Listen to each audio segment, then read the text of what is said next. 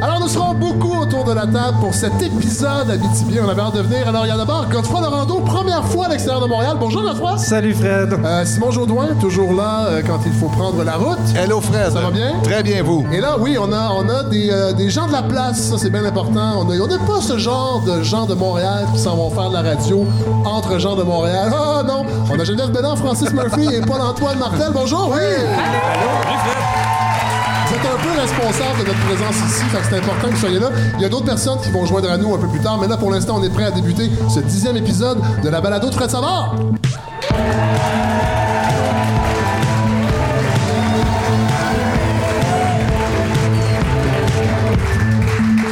Alors, on est heureux d'être à Val-d'Or aujourd'hui, devant une foule en liesse. Ça va bien, tout le monde? Oui, super.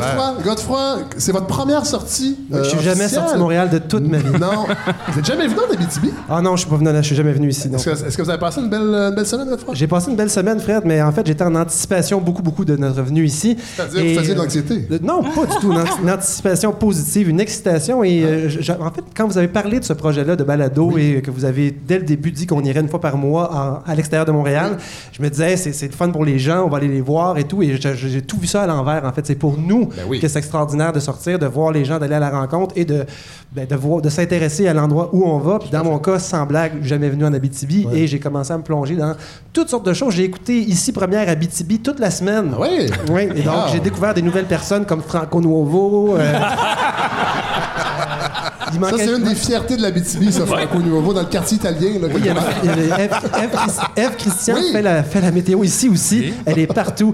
Bref, quelle chance on a d'être ici, c'est merveilleux. Ben, ça tombe bien, Godefroy, que vous soyez là, parce que j'ai pensé à vous cette semaine. J'ai beaucoup pensé à vous, Godefroy, dans l'actualité, parce qu'on apprenait les nouvelles classes de maternelle 4 ans. On a appris ça, elle allait coûter en moyenne 800 000 chaque classe, c'est-à-dire 6 fois plus cher que ce qu'avait prévu François Legault pendant la campagne électorale. Ça fait beaucoup de crayons feu. Et ça a été un de vos premiers sujet en début de saison sur les maternelles 4 ans.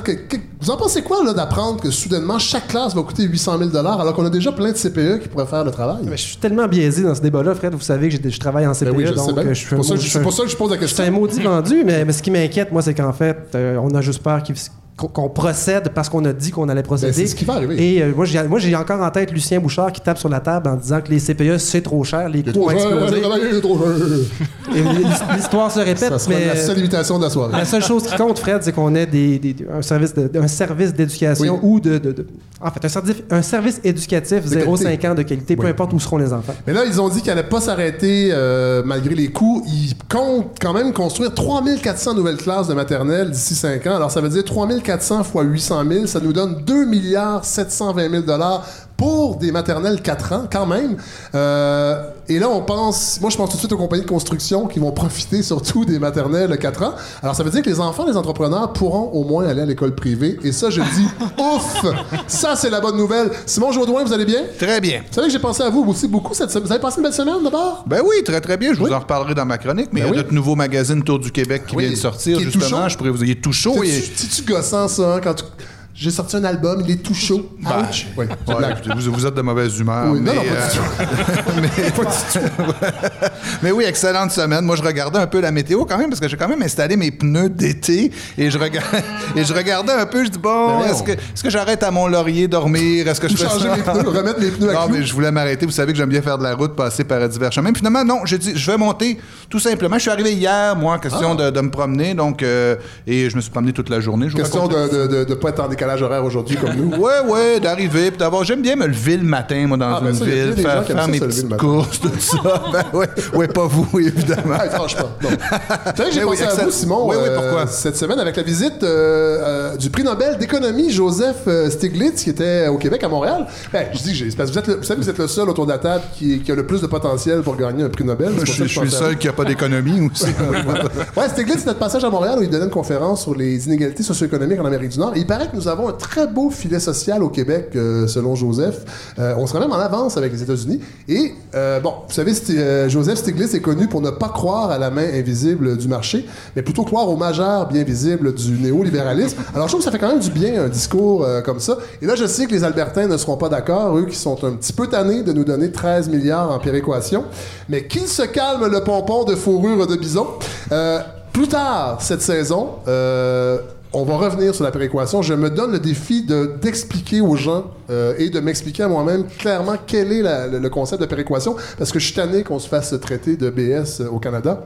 Parce que vous savez que, oui, on reçoit 13 milliards, mais il y a une raison pour ça.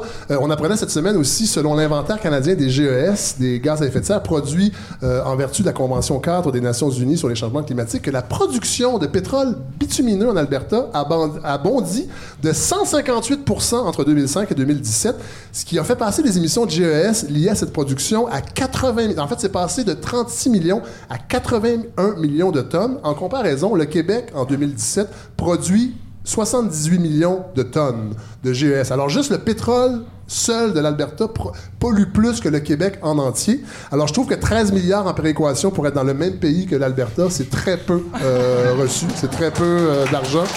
Ouais. Ça, Fred, ça va sûrement les charmer de vous entendre dire ça. Ben, ils parlent pas français. Très peu.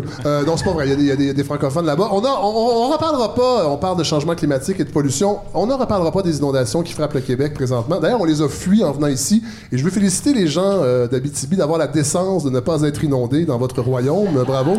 Cela dit, nos pensées, évidemment, vont avec les sinistrés. Oh, j'ai entendu quoi? Est-ce qu'il y a des inondations? Ben, on a un 30 pieds de route qui est inondé. Où ça? À Sullivan. C'est entre Val-d'Or et Sullivan, mais ça cause des bouchons. Il y a à peu près 15 000 voitures par jour qui peuvent passer sur ce tronçon-là. Ah! On a entendu une heure entre le petit centre d'achat et chez nous. Là. On part d'à peu près 4 km. Bon Dieu, ça, c'est un petit lundi pour un Montréalais. Ça. Vous savez, ça. Mais c'est pas pour rien qu'on habite ici et qu'on n'habite pas à Montréal. Cela dit, on fait pas de blague avec les inondations. Nos pensées sont avec les sinistrés, évidemment. On a eu l'occasion d'en parler beaucoup quand on est allé à Gatineau il y a 2 semaines. Mais on oublie qu'il y a des gens qui souffrent des inondations, des Québécois, mais qui ne sont pas seulement au Québec. Je ne sais pas si vous avez eu la chance de voir le statut Instagram de P.O. Baudouin, ce panneau publicitaire des temps modernes qu'on appelle influenceur. Vous savez, c'est celui qui avait fait une vidéo parce qu'il voulait payer sa course de taxi avec des cartes cadeaux. Voilà. Alors, je vous lis son statut. Il est à Vienne, en Autriche. Donc, être à Vienne et devoir rester dans sa chambre d'hôtel parce qu'il pleut vraiment trop dehors. J'en ai profité pour tester un nouveau style avec Boucher Guillaume, son coiffeur. Puis disons que je suis bien fier du résultat. C'est fou comment ça fait du bien des fois de sortir de sa zone de confort. Et ça, c'était pendant que le Québec était frappé d'inondations. Alors j'imagine qu'être évacué de sa maison, c'est aussi sortir de sa zone de confort. Remarquez, sur la photo, il est dans son bain. Hein? Il est beau, hein? Il est beau. Ah, il est beau. Oui. C'est un beau panneau publicitaire. C'est P.O. Baudouin. Cela dit, moi aussi, je trouve que je suis dans ma zone de confort de plus en plus quand je viens en Abitibi. Et c'est un peu grâce à vous, nos 3 premiers invités, Paul-Antoine Martel, Geneviève Béland, Francis Murphy. Bonjour! Salut, Fred! On peut les applaudir encore, les gens. Vous êtes quand même des stars locales. Il y a des vedettes. Québec Fan Club. Ben oui. D'abord, Geneviève Béland, on est ici dans un endroit que vous avez créé. C'est une inauguration ce soir, puis c'est pour ça que vous nous avez invités. Parle-nous un peu de cet endroit qui est la cabane. Oui, bien moi, je fais partie aussi d'un organisme qui s'appelle Papa Chat et Fille, qui est né il y a environ 2 ans et demi. Puis le but de cet organisme-là, c'était de créer des événements un peu différents, à l'extérieur des festivals, parce que la vie culturelle val-dorienne est beaucoup basée autour des festivals. On voulait faire des trucs différents à l'année, puis on a fait plein d'affaires. On a fait une balade en autobus historique avec Paul-Antoine, un spectacle dans une auberge. Tout le monde doit le savoir. On dit maintenant, les auberges ne sont plus genrées. En fait, il faut demander à l'auberge.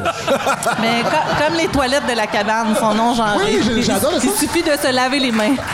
Mais puis c'est ça, on se promenait un peu partout, puis ça reste que sur le bénévolat, c'est beaucoup de logistique. Ben oui. Puis ça s'avérait... C'est compliqué de pas payer le monde. Exactement. Puis on a pensé en fait que d'avoir une maison, une cabane, ce serait facilitant pour nos activités, puis une opportunité qui s'est présentée, fait qu'on a décidé de bâtir ça ici, qui est un lieu quand même... Une histoire à Val-d'Or. Oui, effectivement, qui... en fait, c'est l'ancien bar alternatif, le Dundee. Le Dundee, je suis content. Je suis content d'apprendre ça. Il y a une certaine époque où j'aimais beaucoup les bars alternatifs. Jusqu'à temps que ma vie devienne alternative. Ça, c'est une autre histoire. Mais c'est ça, c'est un espace qui a marqué beaucoup Val-d'Or. Fait que c'est pour plein de gens, ils retrouvent un bonheur de revenir ici. Puis c'est ça, c'est un nouvel espace qu'on espère qu'il va plaire aux gens. Mais déjà, on a fait une campagne de socio-financement, puis ça a levé. Puis ça marche, hein? Oui, c'est ça. Puis on sent que les gens sont fiers de ça. Puis ça nous fait du bien. C'est basé sur le bénévolat à 100%. Puis on espère que ça va jouer le rôle de de lieu de cohésion sociale puis de pépinière à projet qu'on espère que ça va devenir. Ben, on est très content d'être ici pour participer à ce beau projet-là. Et avec Francis et Paul-Antoine, vous animez une balado qui a du succès. La balado, qu'en pensez-vous? J'ai été invité 2 fois. Vous êtes un peu des modèles pour moi, dans le fond, parce que j'ai vu que ça pouvait fonctionner, une balado, que ça pouvait être... Ben, c'est vrai, parce que c'est devant public également. Francis, vous êtes un peu l'initiateur de ce projet-là. Parle-nous-en. Ben, c'est un peu égoïste, en fait, mais au départ, c'est qu'on en parle souvent dans la balado. Je suis celui du trio qui a le moins de scolarité. Ah! Et la seule... C'est un petit peu mon cas aussi. Et le seul temps où je suis allé à l'école, c'était pour apprendre à faire de la radio. Ah! Et les circonstances de la vie... Et prendre de la drogue aussi, j'espère. Non, moi, je suis quand même un jeune modèle. Votre épouse est là ce soir. Ouais. C'est pas tant pour mon épouse que pour mes parents. Mais c'est ça, donc la vie m'a amené à faire autre chose que de la radio, mais c'est toujours un rêve qui m'habitait. Puis on a fait des projets ponctuels avec Paul-Antoine et Geneviève au cours des dernières années. À un moment donné est venue l'idée de se construire un projet sur mesure. Et puis là, quand la balado a gagné en popularité comme plateforme, on disait que ça se prêtait bien à faire ce qu'on voulait. Et c'est doublement égoïste parce que non seulement on le fait parce que ça nous donne, mais on fait 100% ce qu'on veut. C'est comme si on se fiche un peu de l'opinion des gens parce qu'on a envie de faire un projet qui nous ressemble, un projet qu'on aime nous-mêmes. Puis ça tombe bien parce que les gens sont au rendez-vous. On a 12 épisodes de réalisés jusqu'ici. Ça fait toujours ça le comble. On a des codes d'écoute. Peut-être pas autant que vous, mais je dirais qu'on a environ 20% de vos codes d'écoute pour 0,4% de votre notoriété. Donc, c'est un bon rapport. C'est un bon rapport. Ben, on va aller écouter un extrait justement. Donc aujourd'hui, dans le segment 9 à 3, comme on est 3 animateurs et nous avons ensemble 9 enfants, on dédie toujours un segment à la petite enfance. Et on pourrait dire 12 à 4, là. 12 à 4, oui, parce que... Camille a 3 enfants. Oui, effectivement. Oui, ça fait. Bienvenue dans le club des 3, 4 petits-enfants. 4 petits-enfants. Ça, on n'en a pas. Ça, c'est 0 à 3. On va se donner du temps. Mais moi, j'étais aveugle par alliance. Ah, nice. Semi-alliance. Ah, c'est vrai, tu t'es trouvé un sugar daddy. Le commanditaire... ça donne une idée un peu de l'ambiance qui règne. Ouais, on en parlait justement, Simon, il y a 2 semaines, comment la balado est une bonne façon pour les gens à l'extérieur de Montréal, entre autres, de pas attendre que un diffuseur s'intéresse à nous et qu'on prenne le champ médiatique, qu'on prenne la parole médiatique. Est-ce que vous le voyez comme ça, un peu, ce projet-là aussi, comme tu disais, vous disiez, Francis, de faire ce qu'on veut? Clairement. Puis de le faire en région aussi. Oui. C'est intéressant aussi de penser que notre contenu peut intéresser des gens qui ne sont pas de la région. Puis, tu sais, moi, je pense pas que je l'aurais fait non plus s'il y avait une pression. Ben c'est que sinon, il n'y a pas tant de tribunes où on peut prendre la parole puis où on peut parler de nous. Ouais. Puis, tu sais, ça a été dit par Godefroy tantôt. Ouais. Oui, on a Radio-Canada, mais il y a une émission du matin, une émission d'après-midi. Sinon, il y a des radios commerciales, mais honnêtement, moi, après 1 minute et quart de publicité... Une fois que tu as su la météo... Ben, c'est pas mal ça. Mais, puis, on a pogné de quoi quand on a réalisé qu'on était plus écoutés en dehors de Val-d'Or qu'à Val-d'Or. Ben, parce que c'est sûr qu'ici, c'est facile de rejoindre les gens, on les connaît. Mais à un moment donné, on s'est rendu compte que la balado permettait ça. La moitié de notre public potentiel est dans la salle, anyway.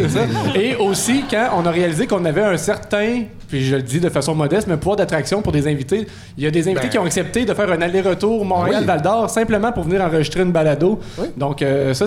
Ben, on parlait de Camille Bouchard tantôt, puis on a fait une blague avec ça, mais il nous a écrit à un moment donné. On reçoit un message via notre page Facebook qui dit « Salut, j'ai écouté votre balado, je suis vraiment un gros fan, j'aime votre ton, votre finesse.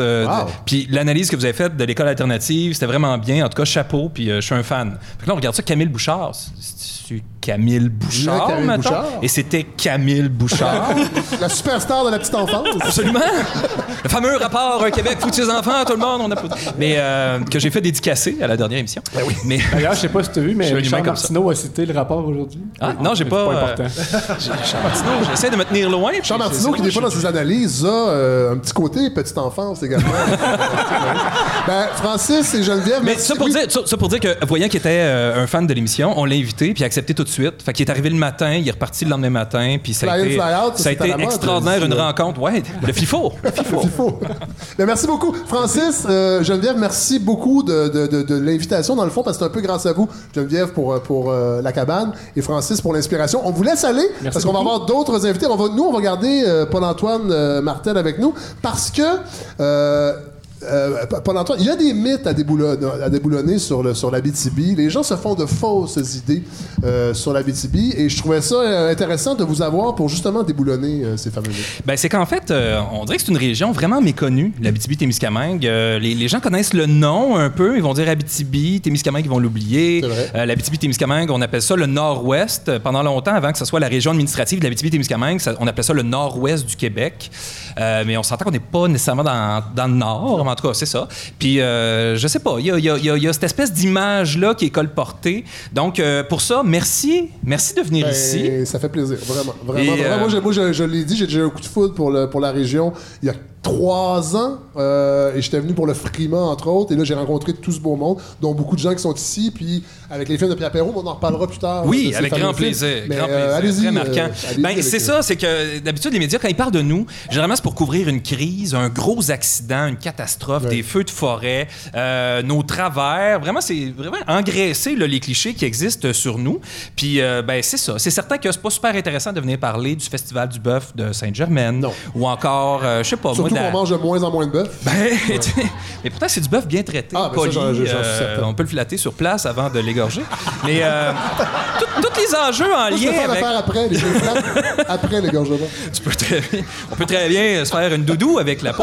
Mais tu sais, pour dire que ce qui touche les enjeux de l'ouverture, de la soumission, de la réfection de la 3e avenue, ça n'intéressera pas nécessairement les médias de l'extérieur du Québec. Pourtant, le petit Chris de trottoir minuscule sur le bord du parc La Fontaine, on a entendu parler ici. Oui, ça c'est... Hein? Puis là, ils vont le refaire. Hey, on en jasait l'autre fois. Ils vont refaire le trottoir, tu sais, le petit trottoir. Puis on s'est dit, enfin, le Québec s'en va quelque part. Mais, fait que c'est ça.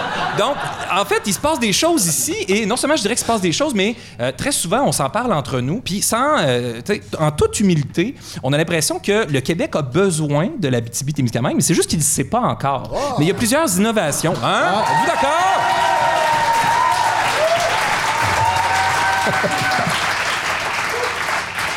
Alors, je pense que des fois, puis en fait, je dis ça sur l'Abitibi-Témiscamingue, mais moi, je suis un gros fan de ce qui se passe un peu partout ailleurs au Québec. Ouais. Moi, je suis fonctionnaire municipal, je suis attentif à ce qui se passe dans le monde municipal, que ce soit dans le Bas-Saint-Laurent, dans les Laurentides, dans le centre du Québec, à Victoriaville, dans Vaudreuil-Dorion. Il se passe des choses extraordinaires, du développement social, de l'innovation, des gens inspirants, mais on leur donne pas... Chez les fonctionnaires? Mais chez les fonctionnaires aussi! Ouais. Municipal. Ah oui, OK. Ah, mais l'échelle municipale, écoute, c'est... C'est des fonctionnaires à échelle humaine. Près des gens. Oui, mais on est moins nombreux. C'est vrai. Puis c'est ça. Fait qu'on peut apprendre nos noms, on a une identité et tout. Donc, tout ça pour dire qu'il y a des choses à apprendre au sujet de l'Abitibi-Témiscamingue. Et j'ai décidé de vous apprendre des trucs, mais en déboulonnant certains mythes qui existent. Certains de ces mythes-là, je les ai inventés, parce qu'à un moment donné, ça prend du contenu. Mais, fait que c'est ça. Premièrement, l'Abitibi-Témiscamingue, c'est un trou perdu dans le Nord. Alors, ce serait très, très drôle si c'était pas aussi pathétiquement faux. C'est pas un trou perdu dans le Nord. Premièrement, on est à 330 mètres au-dessus du niveau de la mer. Hein? Ici, on dit souvent, puis c'est une très belle formulation qui a été utilisée pour le titre d'un roman de Denis Chabot. Denis Chabot, qui est un auteur d'ici, on le connaît surtout comme historien, mais il a remporté le prix du gouverneur général au début des années 80. Il a remporté le prix Gibson aussi. Donc, il a écrit des romans, mais il y en a un qui s'appelle « La tête des eaux ». Et dans le fond, on se trouve à cheval sur la ligne de partage des eaux. D'ailleurs, Abitibi signifie « eau du milieu » ou là où les eaux se séparent. Simon Jaudoin m'avait appris ça aujourd'hui, d'ailleurs. Ben oui, puisqu'on parle... à Radio-Canada. Puisqu'on parle d'hydrographie au Québec, c'est effectivement ça, oui. D'un côté, ça va tomber vers la baie James, et de l'autre côté, ça va couler vers le fleuve Saint-Laurent. Tout à Exactement. Fait. Et cette eau-là a un grand impact sur nous, que ce soit la ligne de chemin de fer qui passe au nord de la région, dans le fond, quand la ligne traversait une rivière d'importance, c'est là qu'on a installé certaines des villes, comme Amos, par exemple, le long de la rivière Ercana, La Sarre, le long de la rivière du Poisson Blanc. Oui. C'est un beau nom, c'est un toponyme que j'aime beaucoup. Donc, on peut faire beaucoup de belles recettes avec le poisson blanc dans l'épicerie, que ce soit la sole ou le pangasus. Poissons locaux. La sole asus. Donc, on est donc à 330 mètres au-dessus du niveau de la mer, et quand le niveau des océans va monter, à cause de l'action des humains un peu, surtout, c'est pas notre trou qui va se remplir d'eau salée, OK? Moi, je pense que les Montréalais devraient avoir un peu plus de considération pour cette hauteur des terres ici. Je tiens à dire qu'on est au sud de Rimouski. Ah. On est au sud de Vancouver. Ah. On est au sud de Paris. Par contre, on est au nord d'Oulan-Bator, la fameuse capitale de la Mongolie, et de Vladivostok, qui est la fin du transsibérien. Ouais. On est donc au nord de Vladivostok. Fait que voilà. L'Abitibi-Témiscamingue, c'est grand comme un pays, 65 000 km². On pourrait stoffer si on réussissait à les décoller de leur côté de l'hémisphère. La Belgique, le Liban et Israël dans l'Abitibi-Témiscamingue. Par contre, ça serait explosif? Ça serait, oui, bien, peut-être. Il y aurait des rencontres. On mettrait les Belges au milieu. Mais on est 148 000. Ça, c'est autant que Villeray-Saint-Michel par extension. OK? Donc, imaginez la population de Villeray-Saint-Michel par extension dans un pays. On a 20 000 lacs. Dans Villeray-Saint-Michel, par extension, il y en a un. C'est l'étang du Parc Jarry. Avantage Abitibi-Témiscamingue. Oui. Fait que, moi, je trouve qu'il y a là, ici, quelque chose. Et on a toute une vitalité. Je vais vous en parler dans les autres mythes. On a de l'électricité. On aura l'Internet. Ça, on va avoir l'Internet d'ici 2021. C'est une terre d'innovation.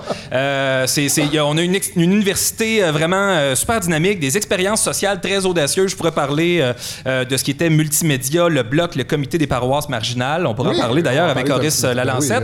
Donc, on est une île ici. On n'est pas un trou. On est une île entourée de forêts, entourée d'Ontario, entourée du nord du Québec. Mais ça façonne beaucoup notre identité. Ça nous rend... comment dire? C'est comme si ça créait une espèce de couche de protection face à certains médias. Tu sais, notre identité est peut-être plus forte, mettons, que la Montérégie.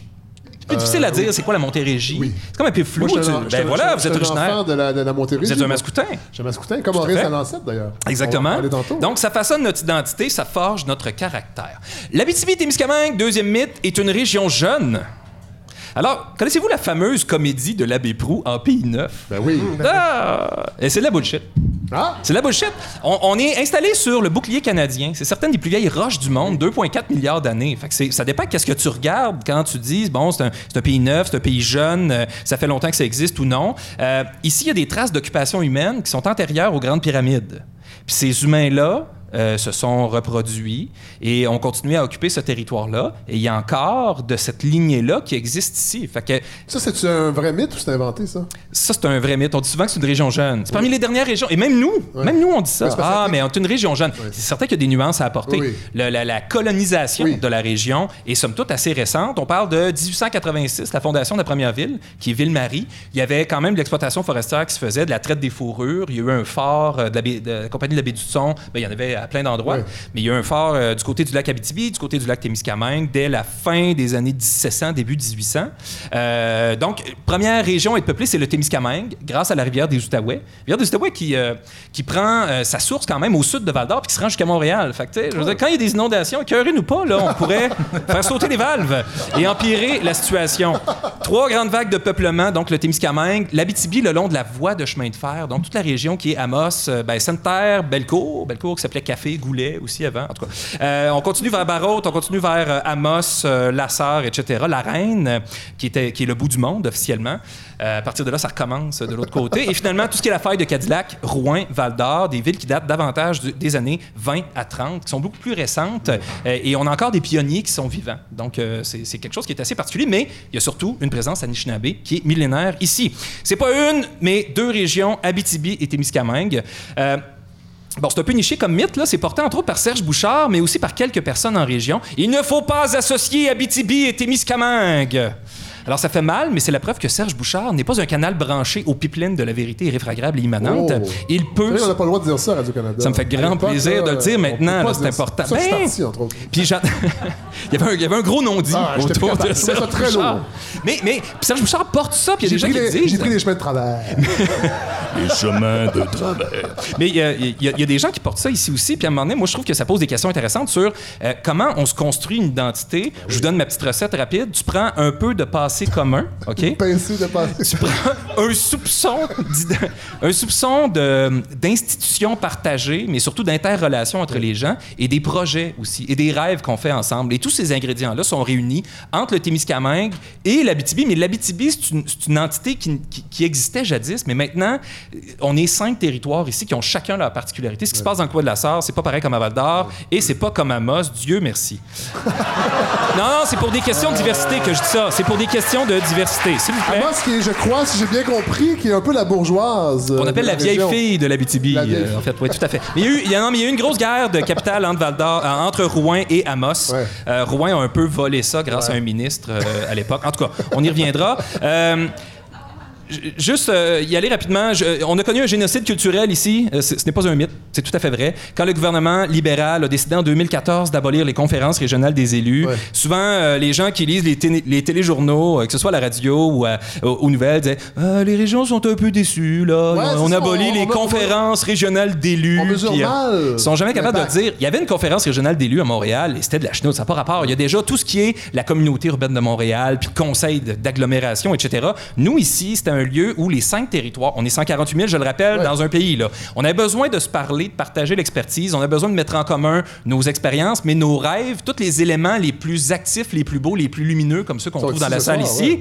On a besoin de se retrouver à quelque part, puis notre participation citoyenne passait beaucoup par là. Le gouvernement libéral, en venant couper ça, sans demander notre avis, sans nous dire, vous avez 2 ans pour trouver une solution de remplacement, du tout. Ils ont juste dit, de la merde, on décalisse tout. Ça atteint, maintenant, on est 4, presque 5 ans plus tard, et on constate que le tissu social s'effiloche un peu, le sentiment régional témiscabitibien s'effiloche aussi. Et pour ça, j'en veux énormément à Pierre Moreau, qui fait partie des seules personnes que si je croisais dans la rue, j'aurais envie de gifler. Mais voyons! Mais pas par violence. Un camouflet. Je pourrais le faire avec une grosse mitaine en poêle, mettons, et vraiment juste pour l'humilier. Une gifle humiliante et non douloureuse. Rapidement, désert culturel. Bah, merci! Les gens aiment beaucoup les mitaines en poêle. On lui... Je la laverai ensuite, probablement en bœuf de Saint-Germain. Rapidement, c'est ça. Il y en a qui peuvent penser qu'on est un peu une terre inculte, désert culturel. Ce n'est pas vrai. Depuis 15 ans, une vingtaine de festivals qui ont été créés. On trouve à Rouyn-Noranda un bac en multimédia, le petit théâtre du Vieux-Noranda, le festival de musique émergente, le Frima ici à Val-d'Or. Ici, on a fondé des festivals qui sont... Tu sais, à Rouyn-Noranda, il y a des gros festivals, une vingtaine de mille de personnes quand même. Le Festival du cinéma international en Abitibi-Témiscamingue, qui a toujours des premières provinciales, même semi-nord-américaines. Mais ici, à Val-d'Or, c'est une culture qui est un peu différente, axée sur la rencontre, sur des plus petits festivals à échelle humaine. On n'a pas le même type de population. Donc, mais il reste qu'on a un conservatoire de musique, un des 7 conservatoires de musique ici à Val-d'Or. On a des acteurs culturels qui sont très, très, très dynamiques. Il y a des ligues d'impro un peu partout en région. Celle de Val-d'Or vient de mourir, mais elle renaîtra sous une autre forme un jour. Il y a beaucoup d'artistes qui sont originaires de la région. Oui. Richard Desjardins. Oui. Wow. Boum Desjardins. Ouais, c'est ça. Okay. Diane Fortin, qu'on appelle Diane Tell, une de mes préférées, Paul Bayargon, qui vient de Val-d'Or, qui est une femme extraordinaire. L'auteur Yves Beauchemin, l'auteur Pierre Hierjo, Chantal Archambault, qu'on aime d'amour, Louis-Philippe Gingras, qui est extraordinaire aussi, Michelot, une autre chanteuse formidable, Jacques Michel, pas besoin, Jocelyne Saussier, qui a écrit Il pleut des oiseaux, François Gour, Parti Rhinocéros, François Yogour. Ça vient de Val-d'Or, ça. Denis Chabot, j'en ai parlé tantôt. Muriel Dutil, qui jouait dans Les Voisins, Alexandre Castonguay. Oui, exactement. C'est vrai. Bon, ils ont pu se rejoindre à Cadillac puis lifter ensemble. Et finalement, Marie-Hélène Massiémont, qui est une femme extraordinaire que vous allez faire découvrir à des centaines de milliers d'oreilles. Tout chapeau, Fred. Bravo là-dessus. Fun fact, Val-d'Or fut jadis la plaque tournante mondiale de la danse avec pas de linge. Oui, jusqu'à... La nudité frontale. On parle de nudité frontale, dorsale, latérale, tout le gros kit. Quand je suis arrivé à Val-d'Or, moi, à l'âge tendre de 8 ans, il y avait jusqu'à 6 bars de danseuses ici. Ah, des danseuses nues. Parler de cette danse-là. Je pensais que c'était vraiment la danse contemporaine. Tout à fait. 6 bars de danseuses.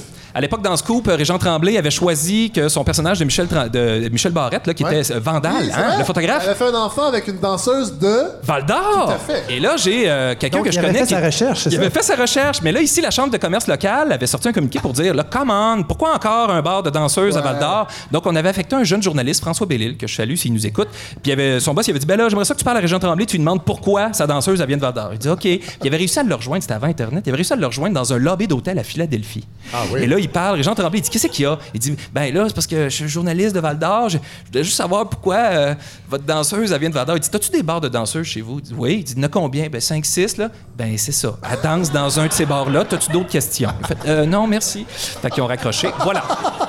Wow. C'est une belle anecdote. Et rapidement, on vit dans un monde ici, une région où il y a une population de redneck blancs racistes et incultes. Je tiens à dire que j'ai contribué à une activité qui s'appelle Mon emploi en sol québécois. On remplit un avion d'immigrants qui sont intéressés à venir travailler ici. On les amène, on leur fait rencontrer des employeurs. Ça, c'est des immigrants de pays comme l'Allemagne ou l'Angleterre. Oui, l'Afrique du Sud, des pays amis. Le Tennessee. l'Ontario. Bon, donc c'est ça. Mais c'est des immigrants qui sont là depuis 5 ans ou moins, quelque chose comme ça, qui viennent ici. Puis sérieusement, c'est des activités magiques. Ouais. Les gens sont séduits, ont le goût de venir et surtout, ils sont accueillis ici vraiment très bien. Puis j'avais lu un commentaire sous un article de CBC. Il y a un journaliste de CBC qui les avait suivis, qui était venu de Québec pour ça. Puis le gars écrivait « That's dead smack in the middle of all tried territory. Good luck! » Puis le gars, il s'appelait John Doe. Tu sais, comme le faux nom. Ouais. Je trouve ça bizarre. Mais...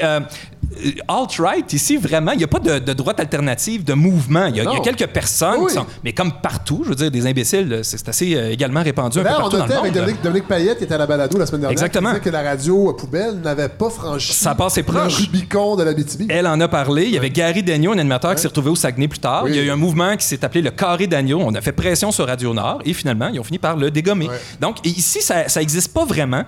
On parle de mauvais traitements vers les Autochtones. C'était vrai. Il y avait en effet des mauvais traitements, des allégations, il y a eu du racisme. Moi, j'ai des souvenirs de batailles dans les rues entre les Indiens puis les Blancs. Il y a eu des skinheads ici dans les années 90. Il y avait énormément de violence, oui, mais maintenant, aujourd'hui, là, c'est pas ça du tout qui se passe, que ce soit à Val-d'Or, à Rouyn-Noranda, à Amos. Il y a de plus en plus d'immigrants qui prennent leur place et surtout, on apprend à connaître nos voisins Anishinabés, chose qui n'était pas le cas du tout. On se fréquentait sans se parler, sans s'évoquer les uns les autres. Et de plus en plus, il y a des points de contact qui existent. Et ça, c'est une histoire formidable. Ben oui, les médias avaient raison de parler des dénonciations faites par les femmes autochtones. Mais ça serait le fun, oui, merci. Mais ça ne résumait pas la situation. C'était une partie. C'était une partie de la situation, mais je trouve qu'il se passe des choses maintenant. Puis je suis biaisé, là, je travaille pour la Ville de Val-d'Or, on travaille là-dessus, mais l'Université du Québec en Abitibi-Témiscamingue, je pointe un prof de l'UQAD qui est là, l'Université du Québec en Abitibi-Témiscamingue fait des choses. Le Centre d'amitié autochtone est super dynamique. On a rejoint la Coalition canadienne des municipalités contre le racisme et la discrimination. On devient peut-être pas un exemple, mais on est actif, on bouge là-dedans. Oui. Mais ça, c'est pas intéressant pour les médias, ça vend pas. Fait que une ville qui se prend en main puis qui essaye des choses, c'est moins intéressant. Fait que voilà, c'était 6 petits mythes que je voulais rapidement déboulonner. Dans les années 60, il y a eu un mouvement ici qui proposait qu'on forme une 11e province avec le nord-est ontarien et l'Abitibi, une partie du Témiscamingue. Ouais. Absolument. C'était porté par, entre autres, l'ancien maire de Val-d'Or, Wilfrid Sabourin, qui est décédé en 1972. C'est un des derniers cadavres qu'on a vu dans l'hôtel de ville de Val-d'Or. Il avait été exposé en chapelle ardente. Le mouvement a été un échec parce qu'à un moment donné, le gouvernement ontarien a saupoudré le nord-est ontarien de millions. Et ça a comme atteint leur motivation un peu. Il reste que cette idée-là repop un peu en blague, mais il y a un sentiment ici qu'on est souvent laissé pour compte, mais qu'il faut qu'on s'arrange tout seul. Fait qu'on n'aime pas attendre après le gouvernement du Québec ou après le fédéral. On aime faire les choses nous-mêmes et à notre façon. Puis il y a là une espèce de... souvent, on s'en parle entre nous. On se dit qu'il y a un sentiment pionnier qui existe toujours. On est arrivé ici, certaines familles, il y avait... pas grand-chose. Oui, il y avait des Autochtones qui étaient là, mais les gens, il fallait qu'ils défrichent les terres, il fallait qu'ils se construisent des maisons, qu'ils établissent des rues, qu'ils fassent des commissions scolaires, qu'ils bâtissent une école, qu'ils créent une nouvelle culture. Et ils l'ont fait. Et je veux dire, si on était capable de faire ça en l'équivalent de 4 générations, on est capable d'accomplir encore beaucoup de grandes choses. Écoutez-nous des fois, gens de la Grande-Ville, gens du reste du Québec, et surtout, échangez avec nous. On a beaucoup à apprendre de vous, mais je pense que vous avez énormément à apprendre de nous aussi. Ben ouais, bravo! Paul-Antoine Martel, dans cet esprit-là, moi, une partie du coup de foudre que j'ai eu pour l'Abitibi, c'est via les films de Pierre Perrault. Le cycle, évidemment, on connaît beaucoup pour La Suite du Monde, pour le cycle des films à aller au coude, mais il y a le cycle abitibien qui est extraordinaire. Et là-dedans, il y avait un des personnages qui est emblématique, qui s'appelle Horace Lalancette, qui est né à Saint-Hyacinthe, qui a dû quitter pendant la crise et qui est décédé récemment. Puis je veux que tu nous en parles parce que c'est quand même quelqu'un qui, malgré que c'est un personnage, c'est une personne réelle, mais via les films, qui a eu un impact sur toi. Ah, clairement. Écoute, Horace... moi, quand j'ai découvert les films de Perrault sur l'Abitibi, j'habitais à Montréal. J'ai passé 7 ans là-bas. J'avais plus de famille ici, mais en découvrant ça, puis en découvrant l'histoire de ma région... Moi, ça m'a énormément influencé. J'ai étudié en cinéma. Jadis, j'ai réussi à m'en sortir quand même. Mais j'ai étudié, entre autres, avec des gens avec qui on a formé un organisme qui s'appelait le Collectif 08. Puis l'objectif du Collectif 08, c'était de diffuser des œuvres traitant des régions. On ne comprenait pas qu'on n'avait jamais entendu parler de ces films-là avant. Puis on se disait, il faudrait que les gens les voient, il faudrait qu'on les diffuse, il faudrait qu'on organise des soirées de projection pour ça. On s'imaginait une caravane qui se promènerait, qui irait à la foire du camionneur, passer ça. Puis on se disait, il est tellement hot, le bonhomme, tout le monde l'aimerait. Fait qu'on a fondé le collectif 08 qui, de fil en aiguille, à un moment donné, ma chum Jenny, qui a parti ça avec moi, à un moment donné, elle me dit « Hey, je revenais en char de Rouen avec Sandy, puis on aimerait ça peut-être partir à un festival de musique. On peut-tu prendre le collectif 08? » Et pour la petite histoire, ben, c'est devenu le festival de musique émergente. Wow. Fait que tu vois, Horace a eu cet impact-là, entre autres, sur l'Abitibi-Témiscamingue. Puis moi, ça m'a donné envie de revenir ici, puis surtout de m'impliquer, puis de le faire advenir peut-être ce royaume-là. Lui était déçu, mais nous, on est enthousiastes face à ça. Et Godefroy, vous avez découvert ce film-là récemment également? C'est avec toute humilité, là, parce qu'il n'y a pas plus montréalais que moi. On peut pas imaginer pire, en fait, ou mieux. Mais je me suis tourné grâce à Fred, qui a attiré mon attention sur ce...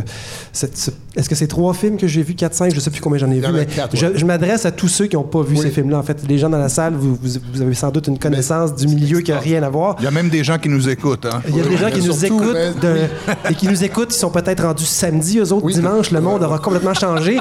Allez voir sur le site de l'ONF. Moi, personnellement, j'avais déjà vu des films de Pierre Perrault, mais d'en enfiler 2, 3 pour venir ici, là, ça a frappé mon imaginaire au plus haut point. Prenez une heure de votre vie et allez, choisissez-en, allez voir un royaume vous attend. Vous allez découvrir un univers, un royaume. Une épopée, mais un univers. Et j'ai préparé cette semaine, parce que je veux que les gens découvrent ça à la maison, les gens qui nous écoutent, un florilège d'extraits d'Horace qui est décédé la semaine dernière. Donc aujourd'hui, je peux vous présenter, je peux vous dire de qui je suis, enfin. Moi, j'étais un cultivateur qui est arrivé dans l'Abitibi en 1936. J'ai été élevé ses sœurs grises à Saint-Hyacinthe. Je vais vous dire pourquoi j'ai été élevé là, c'est simple. Ma mère est morte, j'avais 6 mois dans le temps de la crise. Puis quand ma mère est morte, mon père il a resté avec 9 enfants sur les bras. À Saint-Hyacinthe, on crevait. Puis pour se sauver, mon père il a fait exactement comme des milliers et des milliers de personnes qui ont quitté la région puis ont venu s'expatrier en Abitibi. Ils font des recherches pour aller sur la Lune. Ils pensent quand on sait que personne ne va vivre là. Ils dépensent des millions, puis on lui demande de quoi. L'agriculture fait vivre le monde, câlisse. C'est quand même d'argent. Quand regardez ça discipline aussi, ils ont autant à garde. Quand on ôte les services d'une paroisse, mon cher monsieur, c'est par rapport qu'on va à farmer. Jean d'Abitibi, si vous voulez avoir du bois mort, votez au DEP. Si vous voulez de l'énergie, votez québécois, votez Lalancette. Moi aussi, j'aurais aimé ça aller voir Valérie. Tu sais, c'est le même qui l'appelle, là. Daniel Ouimet, Piquin, puis comme ça, puis tu sais, puis t'envoies des longues vues au dehors, des vires, ça, ouais, on se place mal. Tu sais, n'importe qui aurait aimé ça aller voir ça. Mais on bâtit pas un pays dans ces niaiseries-là, non. On bâtit un pays, c'est en travaillant. Horace Lalancette, allez voir les films de Pierre Perrault, vraiment, c'est un personnage extraordinaire. Je peux partager 2 de mes préférés. Oui. C'est dans un film plus méconnu de son cycle abitibien. Oui. C'était un Québécois en Bretagne, madame. Oui. Ils amènent en Bretagne rencontrer d'autres paysans engagés. Oui. Mais ils font un arrêt à Versailles, je pense, au château de Versailles. Puis là, ils visitent. Puis là, Horace, avec sa petite femme de 100 livres. Avec sa petite femme, tu sais, qui est tout le temps en arrière. Puis tu t'entends jamais distinctement ce qu'elle dit, tu sais. Puis Horace, il regarde ça, il dit « C'est beau, mais... » Ben de la perte d'espace, par exemple. Puis t'entends sa femme en arrière dire « C'est peut-être dur à chauffer! » Pragmatisme. Voilà. Un homme, une parole, hein, tu sais, il peut avoir l'air d'un vieil ignare, mais une sagesse, une couleur là-dedans. Et il n'y a pas que lui dans les films, en fait, c'est ça. Il y a d'autres personnages qui ne reviennent pas autant, mais qui sont absolument... c'est un portrait qu'il ne faut pas manquer. Et parlant de sagesse... J'ai envie de dire, Simon Jaudoin, à vous le crachoir. Hey, écoutez, vous êtes notre sage, un petit peu, quand c'est le temps de sortir de Montréal. Vous êtes un grand baroudeur. Ben oui, mais c'est vraiment intéressant. J'écoute Paul-Antoine depuis tout à l'heure. Il est bon, hein? Ben il y a vraiment... écoute, c'est... Oui, non, vraiment, c'est... Ben... Je vais commencer comme ça. C'est drôle parce qu'il a nommé Sandy tantôt. Il parlait de Sandy Boutin, sans aucun doute. N'est-ce pas? Hein? Oui. Et moi, l'Abitibi, ça fait quand même quelques années que je ne suis pas revenu, mais je l'ai connu grâce à Sandy, justement. J'ai un passé de musicien et je crois que c'est la première ou deuxième édition du Festival de musique émergente. Je jouais là. Oui.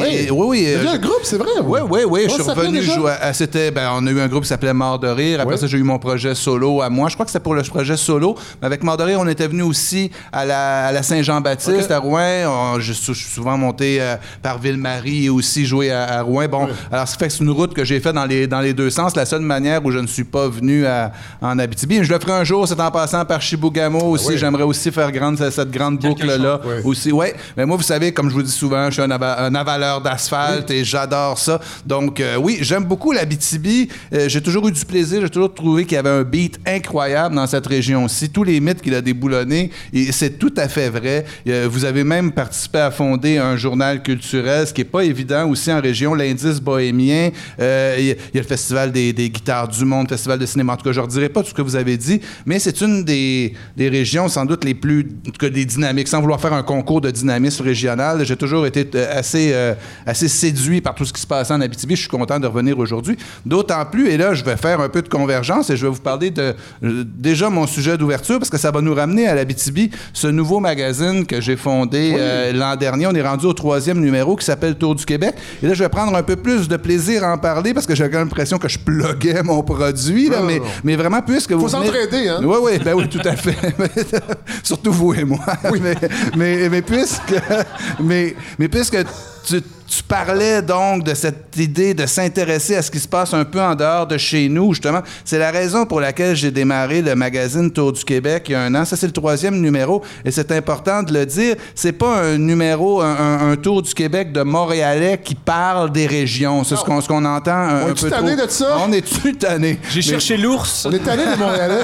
Je suis tanné, oui. Ben oui, ben écoutez... Moi, là, demain, là, je l'annonce demain, là, on va sortir de Val-d'Or, puis je vais aller spotter des terrains. Moi, je vais me construire éventuellement, je vais mourir en Abitibi. Vous allez être à l'abri des inondations. Je l'annonce. Le plus tard possible, aujourd'hui, mais je vous le souhaite. Le plus tard possible. J'ai pris les moyens, Paul-Antoine, pour retarder ma mort, mais ça sera ici. Bon, c'est les Montréalais qui vont être contents de tout ça. Oui. Mais tout ça pour dire... Ben oui, écoutez, j'y aiderai avec vous, ça me fera une raison de plus de venir. Mais donc, on creusera plus profond. Tour du Québec, donc, on le sort en librairie le 8 mai, on peut déjà le commander sur tourduquebec.ca et je vous en parle parce que c'est un projet donc, qu'on a voulu lancer pour faire le tour des régions, mais aussi s'intéresser à tout ce qui se passe au Québec. Et évidemment, on parle beaucoup de goût, de microbrasserie, mais aussi de territoire, de tout ce qui se fabrique au Québec, des personnages aussi qui sont parfois plus grands que nature. Tout ça dans cette idée que depuis une dizaine d'années au Québec, on parle d'identité, on se crêpe le chignon sur l'identité. Ben oui. Et c'est assez hallucinant puisqu'on ne parle jamais de ce qu'on fait au Québec qui nous distingue et qui nous permet de nous identifier, justement. Oui. Et donc... Et c'est... On dit ce que l'identité ne doit pas être, mais on ne dit pas ce qu'elle doit être. Exact. Oui. Ben, tout à fait. On n'arrête pas de dire de ce dont on a peur, tel machin. Et en plus, on parle parfois de problèmes qui sont, à toute fin pratique, presque municipaux. Oui. C'est-à-dire qu'on parle de tel ou tel problème dans tel ou tel quartier de Montréal. Là, j'essaie de penser, moi, un gars dans le Pontiac ou dans quelqu'un dans Chaudière-Appalaches, en Abitibi, qui ouvre la télé le soir. Il se dit, là, on se gargarise à l'identité québécoise, mais on parle jamais de ce qu'on fait. On a-tu des toilettes non genrées, Minou? Ben oui, écoutez. T'en parles à la TV. Alors ça m'enquiquine assez, mais j'ai voulu réagir positivement là-dessus. Et donc, j'ai dit, on va partir un magazine, et c'est important. J'ai lancé un appel à tous pour que des gens veuillent écrire dedans et aussi qui nous alimentent, aussi qui nous racontent, qui nous disent, moi, il y a ça qui se passe dans ma région, tout ça. Donc, c'est vraiment un projet multirégional. Et en Abitibi, je vais faire le pont avec ça, c'est une des régions où on reçoit le plus d'offres de participation des gens qui veulent nous écrire, qui disaient, moi, je veux écrire dans ce magazine-là. Et je crois que c'est dans le premier, on avait fait un portrait de Félix B. Desfossés, par exemple, qui est quelqu'un qu'on connaît bien ici. Et lui-même s'est mis à écrire. Et dans le plus récent, c'est tombé bien, Abitibi-Témiscamingue. D'ailleurs, c'est toujours la région qu'on nomme en premier. C'est elle qui ouvre le magazine, ordre alphabétique oblige. C'est beaucoup plus que Zanzibar. Ben oui. Et donc ça, et c'est intéressant. Il y en a un, justement, dans ce numéro ici, on vous parle de la charcuterie du Nord aussi, justement, juste ici à Val-d'Or. Hein, Val-d'Or. Ben oui. C'est le meilleur colbassa, peut-être au monde et même plus. Ben écoutez, moi, c'est sûr que demain, je les visite. C'est quoi, ça, un colbassa? Il y en a qui appellent ça du kielbassa, mais c'est une saucisse polonaise. C'est un saucisson polonais. Ah oui? C'est extraordinaire. Eh ben, vous en avez même une photo ici dans le magazine, vous la regarderez. Je sais que vous avez renoncé à tous les plaisirs du monde. Pas tous, mais la saucisse, non, ça fait plus partie de mes plaisirs. Ah, OK, bon. Tant pis pour vous. Mais, là, non, mais c'est Félix B, justement. Le potentiel de toutes sortes de blagues. Heureusement, vous avez esquivé. Ben oui, j'ai dit la perche. On poursuit. C'est pas une perche, c'est une épée. C'est ça. Donc, c'est Félix B. Desfossés qui l'a écrit. On a un reportage aussi, je prends quand même quelques minutes, pour Rosalie Roy-Boucher, quelqu'un que je ne connaissais pas, qui m'a écrit et qui m'a dit, moi, je travaille sur un ouvrage, sur une gang de vieux freaks du rang 5 qui se fabriquaient des bateaux un peu fantastiques pour descendre la rivière Kinogévis. Alors, je dis, ben parfait, as-tu des photos? Écris-moi ça. Et c'est ça qui est intéressant dans notre ouvrage, donc, et je m'en vante, c'est que c'est plein de plumes différentes. On retravaille pas les textes. Chacun a sa voix et ça se passe partout en région. Donc, tour du Québec, justement, pour dire simplement, pour montrer comment le dynamisme de l'Abitibi se manifeste là encore aussi. Je le sens à tous les jours. Toujours est-il que dans cette idée de abitibienne, c'est ça qui m'a fait réfléchir. Ah ben oui, ben vous la montrez. Hein, je veux juste dire que c'est moi aussi qui ai réalisé la photographie de couverture. J'en suis très fier. Vous avez plein de talent. Ben oui, écoutez, on va les faire circuler. Mais je les cache. Mais là, c'est terminé ce temps-là. Toujours est-il que, vous savez, il y a quelque chose en Abitibi que je note aussi, c'est tout ce sentiment, et je crois que c'est né ici, ou en tout cas que les Québécois ont pu prendre conscience de quelque chose que je vais appeler aujourd'hui la boréalité, ou je pourrais dire le boréalisme.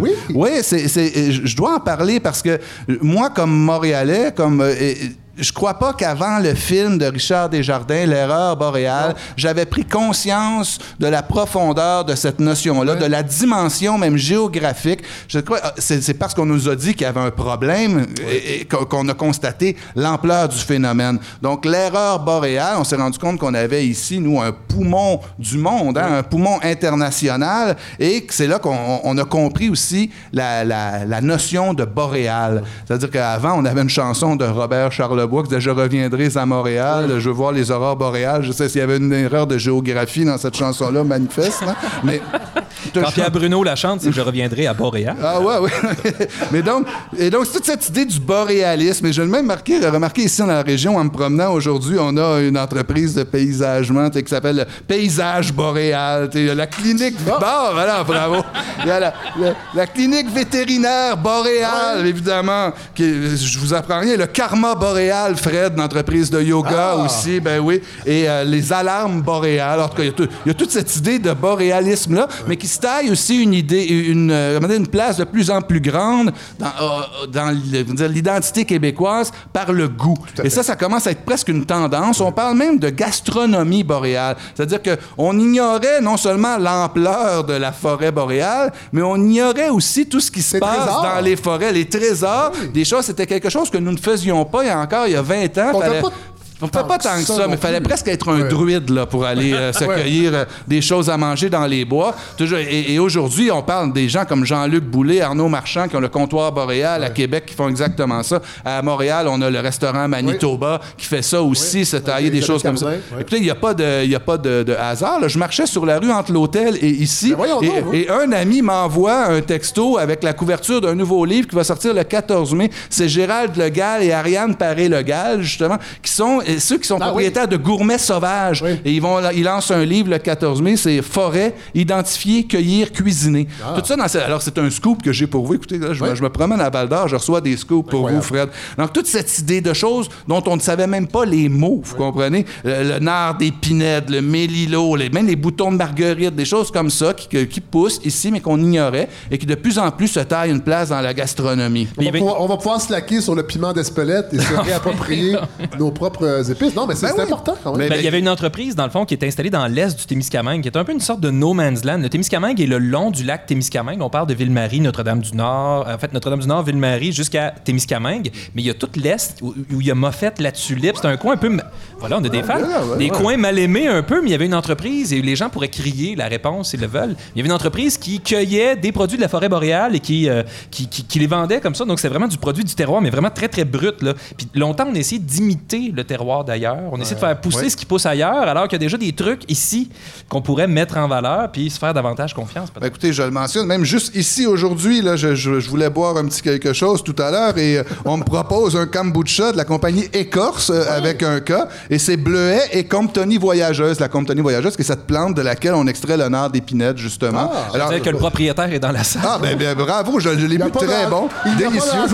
Non, mais écoutez, tout m'arrive à point aujourd'hui.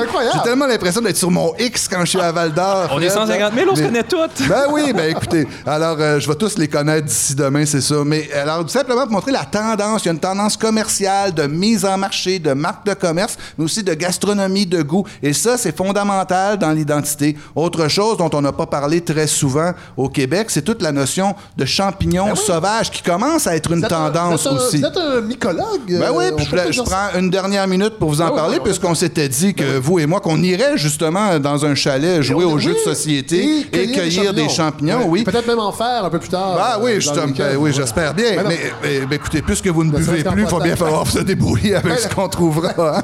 C'est un beau débrouille, je trouve.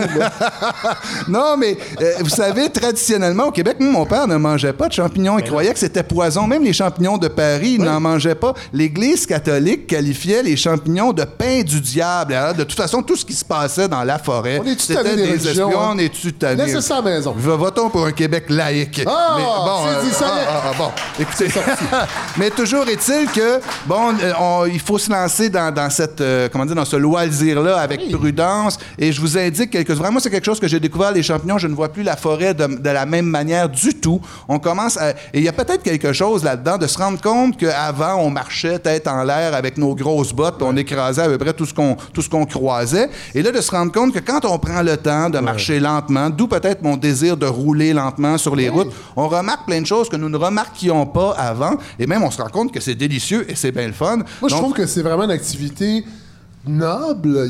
Il y a quelque chose aussi de... On sort dehors, il y a quelque chose d'un peu... sportif, on peut quasiment dire que c'est un sport. Ah ouais. Les nouvelles des sports, hein? Ça serait le nom de ma nouvelle chronique. Toujours est-il, je vous nomme 3 ouvrages, Fred. Il faut que je les mentionne parce qu'on me demande souvent, comment on commence dans tout ça. On vous demande souvent ça? Ben oui, souvent.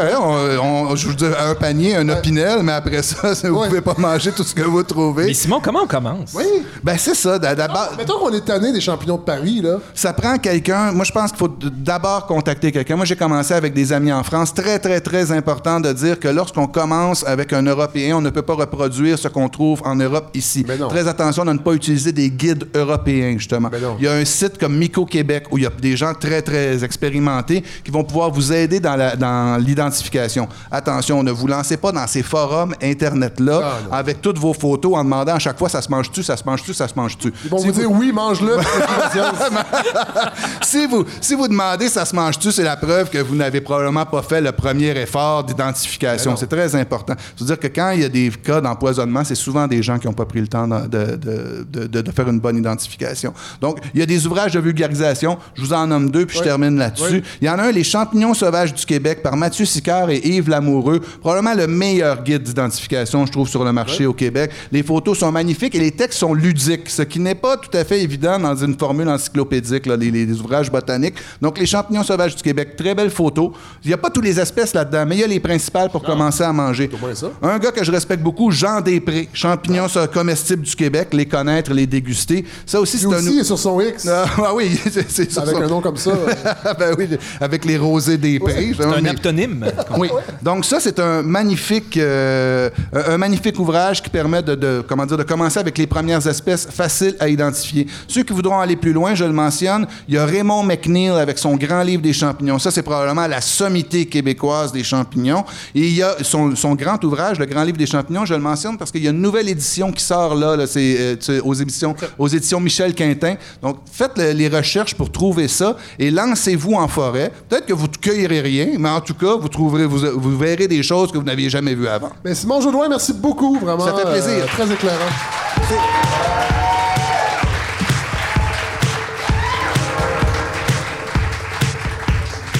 Godefroy, qu'est-ce qui vous amène en tant que chroniqueur? Écoute, il y avait un piège dans lequel je voulais pas tomber, c'était de faire une revue de presse à saveur abitibienne quand on connaît pas grand-chose à l'Abitibi. Par contre, je me suis littéralement baigné dans ce que je pouvais trouver d'Abitibien, j'en ai déjà parlé. Et le personnage d'Horace Lalancette, c'est pas des farces, j'en ai rêvé. C'est des couleurs qu'on voit pas d'habitude et d'apprendre qu'il y avait une région du Québec si peu éloignée, dans le fond, à 5-6 heures de voiture, qui avait été colonisée dans les années 30-40. C'est absolument extraordinaire. Mais j'ai lu les nouvelles et je pense que j'étais dans un borrowed state of mind. Ça veut dire quoi? Ça veut dire que je lisais sur, par exemple, Hydro-Québec, puis j'entendais Horace en arrière qui disait « On a encore fait des millionnaires! » Des patrons d'eux! Et en fait, ce qui a attiré mon attention, c'est vraiment plusieurs articles qui ont touché Hydro-Québec. Et donc, dans un des films, on voit la porte de l'abbé James, qui est une voie on voit certains personnages ont pu le défricher sans que jamais que cette route ne serve. Un petit peu pour rien. Et Hydro-Québec, pendant que certains Québécois nagent dans les inondations, Hydro-Québec nage dans les surplus de puissance. Et c'est un problème. Ben oui. Parce qu'on pourrait être fier d'avoir des surplus d'électricité, mais il faut comprendre une chose avec l'hydroélectricité, avec l'électricité en général, le problème de l'électricité, c'est que ça s'accumule pas bien. Oui. Même s'il y a des batteries au lithium qui peuvent être assez efficaces. On va en parler un petit peu plus tard. Le lithium est très plaisant. Par contre, accumuler de l'électricité, ça se fait pas. Non. Et le génie de l'hydroélectricité, c'est qu'on accumule la banque, en fait, d'électricité. On accumule l'énergie potentielle sous forme d'un barrage. Et l'eau a été montée là, en haut du barrage, finalement, par l'énergie solaire. C'est l'énergie solaire qui a fait évaporer l'eau et qui l'a fait retomber. Et après ça, on la garde dans les airs, en haut. Et quand on a besoin d'électricité, on ouvre les vannes et on les laisse sortir. Oui. Par contre, d'en avoir trop et de ne pas être capable, quand le barrage est plein, il faut faire quelque chose avec l'électricité. Et là, tout ce qu'on sait, c'est que Hydro-Québec cherche à vendre de plus en plus son électricité. Il y a certains contrats à long terme qui essaient d'être signés, mais grosso modo, Hydro-Québec fait son argent en exportation avec des contrats à court terme, donc qui sont difficiles à aller chercher parce que depuis 2008, l'industrie en général a vraiment piqué du nez. On n'est pas retourné à des niveaux de consommation. À cause du gaz de schiste, entre autres. Et ça, c'est le deuxième volet, c'est que le gaz de schiste est une énergie beaucoup moins, accessible et qui se développe à une vitesse énorme aux États-Unis. Et donc, Hydro-Québec cherche où est-ce qu'on peut trouver de l'argent. En fait, des acheteurs. Et un des domaines les plus étranges, c'est un domaine dans lequel on va vendre, c'est pas des quantités énormes, mais on parle de les industries, en fait, de la crypto-monnaie. Donc, vous avez sans doute déjà entendu parler. C'est assez fantastique. Bizarre, ça. On tirera pas un pays là-dessus. Horace aurait trouvé ça spécial. Oui. Hein? Des bitcoins. C'est quoi, ça? Des bitcoins, Fred, c'est tout simplement une monnaie qui, pour être, si on veut, minée, on n'est pas capable d'aller dans une mine de Bitcoin, mais par contre, pour la miner, ce qu'il faut, c'est des centaines d'ordinateurs, et ces ordinateurs-là consomment beaucoup d'électricité et dégagent de la chaleur. Et Hydro-Québec a réussi, en fait, à mettre sur pied une banque, un bloc énergétique qui va être dédié à cette énergie, c'est pas cette énergie, mais cette industrie de l'avenir. Et quand on a pensé à vendre l'électricité à ces compagnies-là, on a reçu rapidement, en 2008, 300 requêtes pour l'équivalent de 15 000 mégawatts d'électricité pour fournir... Mais c'est dur à figurer, ça. 15 000 mégawatts, quand considérer que la Romaine va fournir 245 mégawatts, c'est beaucoup d'électricité. Donc, ils ont mis un moratoire là-dessus en disant ça va trop vite, il faut qu'on ralentisse tout ça et il faut qu'on choisisse les meilleurs joueurs de cette industrie-là. Mais en même temps, on a un autre problème d'Hydro-Québec. Celui-là, c'était pas un problème, c'était plutôt une bonne nouvelle. Mais Hydro-Québec a, comme je vous disais, des réservoirs pleins d'eau. Et on n'a pas eu le choix que de laisser de l'eau passer sans la turbiner en 2018. Et cette eau-là qu'on a laissée passer, c'est parce que nos réservoirs étaient trop pleins. On avait accumulé de l'énergie potentielle en se disant « on va la vendre ». On n'a pas réussi à la vendre. Et il est arrivé quelque chose de particulier dans les années 2000, c'est qu'on a développé l'éolien principalement, ainsi qu'un peu la biomasse et certaines petites centrales qui ont été vendues, développées par le privé. Pour favoriser le développement régional. Et là, on peut facilement... C'est l'idée. On peut facilement s'imaginer que c'était pour aller récolter un peu des votes dans ces coins-là. Et c'est pas de l'argent perdu. Par contre, la question se pose, c'est qui s'est vraiment mis riche avec ça. Mais le Québec, Hydro-Québec, est obligé d'aller puiser, d'aller exploiter à 100% cette énergie-là qui est plus chère. Beaucoup plus chère. Trois fois plus chère. Avant d'aller puiser dans notre bloc patrimonial, c'est-à-dire l'électricité qui ne nous coûte pas grand-chose, avec nos bons vieux réservoirs qui ont été construits il y a bien longtemps et qui nous coûtent 3-4 cents du kilowattheure, mais on ne peut pas puiser là-dedans tant qu'on n'a pas épuisé nos ressources renouvelables. Dont on n'a pas besoin. Et on se ramasse, selon la vérificatrice générale, à avoir... sur une période de 8 ans, on devrait perdre un peu plus de 2 milliards à cause de ça. C'est incroyable. Alors, si on la vendait toute aux États-Unis, ce serait pas si mal. Incroyable. C'est une gestion douteuse et ça s'en va en plus. Et là, la CAQ... Ces gens-là n'ont pas signé le pacte de Dominique Champagne pour gaspiller de l'énergie à ce point-là. Je crois pas. J'ai encore une fois envie de tirer l'équation avec une carabine. Mais effectivement, il va falloir aller cueillir des champignons, Fred, pour calmer tout ça. À coups de carabine. Moi, j'y vais maintenant. Là. Vous m'embêtez avec vos trucs.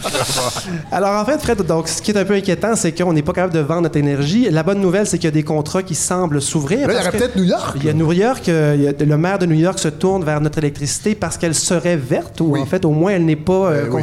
on ne dégage pas de carbone au moment où on la produit. Il y a aussi un gros contrat comme ça à long terme. Ce qui est intéressant dans ces deux contrats-là, c'est qu'ils sont à long terme. Donc, on arrête de transiger sur le marché à court terme et on pourrait finalement pouvoir écouler notre énergie éolienne qui, elle, ne peut pas s'accumuler. On ne peut pas accumuler du vent. C'est un peu logique, en fait, d'avoir à la dépenser en premier, puisque l'autre, on peut l'économiser. Le problème, c'est que l'économie a ralenti et qu'on a accumulé et que là, les réservoirs sont pleins. Oui. Si on était capable de vendre tout ça aux États-Unis, ben là, on s'en plaindra plus. Mais bref, Hydro-Québec, avec les décisions qu'elle prend, c'est ce qu'il faut réaliser et c'est ce qu'Horace aurait pu nous dire aussi. Il faut les avoir à l'œil parce qu'il y a tellement d'argent qui se brasse là. Oui, c'est une fierté, mais l'histoire des blocs, le bloc d'énergie patrimoniale était là pour préserver l'idée même de la nationalisation de l'électricité, c'est-à-dire nous garantir de l'électricité pas chère. Oui. Et en fait, ce qu'on dit, c'est que les frais d'électricité qu'on paye en ce moment, en payant trop cher notre bloc qui est éolien, eh bien, on se trouve à financer du développement qui est principalement allé dans les poches du privé. C'est inquiétant. Et tout ça, rappelez-vous, les décisions de subventionner l'éolien, ça s'est pris rapidement. Oui. Et donc, tenons-les à l'œil, c'est gentil. Cela dit, l'idée de développer une industrie éolienne viable pour le futur, dans un sens... on n'a pas le choix d'encourager un peu. On dit que l'énergie hydroélectrique est verte, mais oui et non, parce qu'il y a quand même eu des impacts qui sont gigantesques, entre autres sur les nations autochtones, on le sait bien. Et l'énergie éolienne aurait pu être une énergie d'avenir puis aussi, ça coûte cher qu'on soit des barrages et ça laisse une empreinte. Mais là, ce qu'on sent, c'est que ça n'a pas été ça. L'idée, ça a été d'enrichir des petits barons régionaux et de donner l'illusion qu'on développe, dans le fond, une économie régionale, alors que c'est pas tout à fait le cas. Ben, que ça a été peut-être mal fait. L'idée était là, mais ça ne veut évidemment pas dire qu'on laisse tomber l'éolien. Par contre, ce qu'il faut comprendre, c'est que l'éolien, c'est extrêmement intéressant quand on a l'hydroélectricité en arrière, parce que l'éolien est par définition fluctuant, tandis que l'hydroélectricité, elle, offre une banque de courant parce qu'on est capable d'accumuler l'eau en haut. Et c'est absolument passionnant. Par contre, les surveiller de près sera sans doute une excellente stratégie, Fred. Et Christine Beaulieu le fait très bien avec sa pièce Gémido qu'il faut aller voir si vous n'êtes pas... Est-ce qu'elle est venue? Oui. Ouais, elle est venue. Oui. Quelle pièce extraordinaire. Quelle comédienne et auteur extraordinaire. C'est vrai. Merci, Godefroy Le Rando.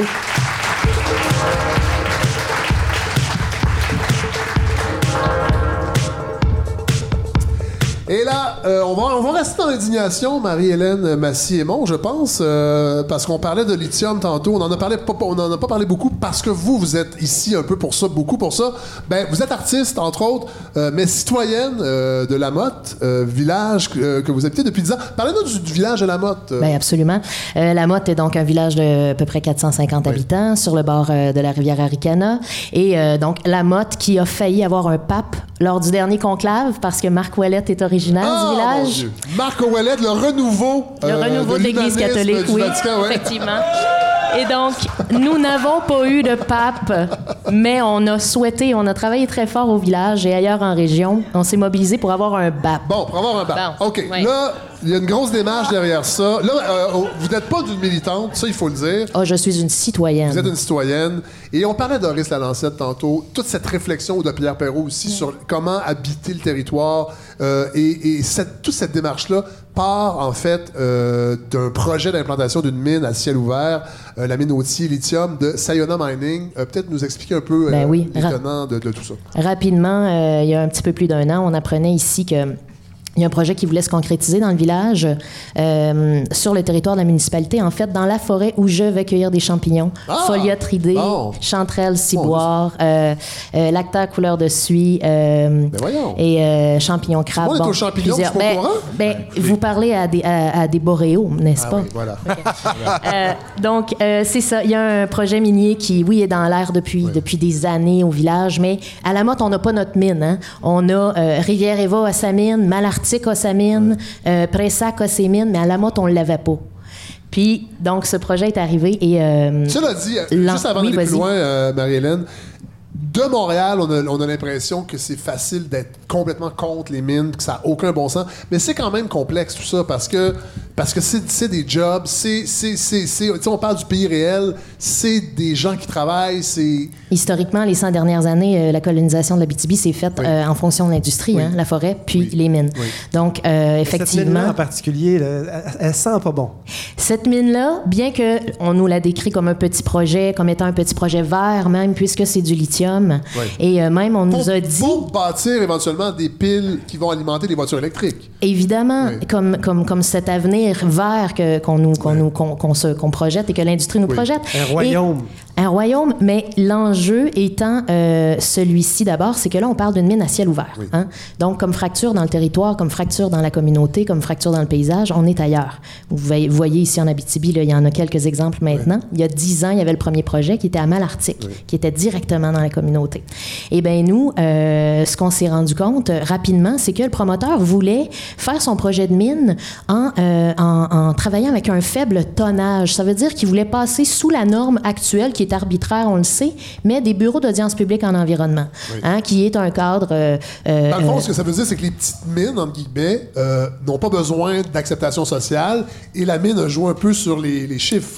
La mine, c'est ce qu'on pense. C'est ce qu'on a fini par découvrir, puisque, effectivement, que même dans les rapports que la minière avait soumis au gouvernement, au ministère de l'Environnement et aussi à différents ministères, là, il s'est avéré que le tonnage, à partir de la 7e année d'exploitation, dépassait le fameux 2000 tonnes. Donc, la minière, là, ça, je vous raconte le happy end tout de suite, la minière devra se soumettre à un processus d'audience publique puisqu'elle a déjà décidé de rehausser son tonnage journalier à 2600 tonnes. Mais pour en arriver là, moi, c'est pour ça que j'ai envie, en fait, de venir vous partager notre histoire parce que ça a été passionnant depuis un an au village puis en région pour ça.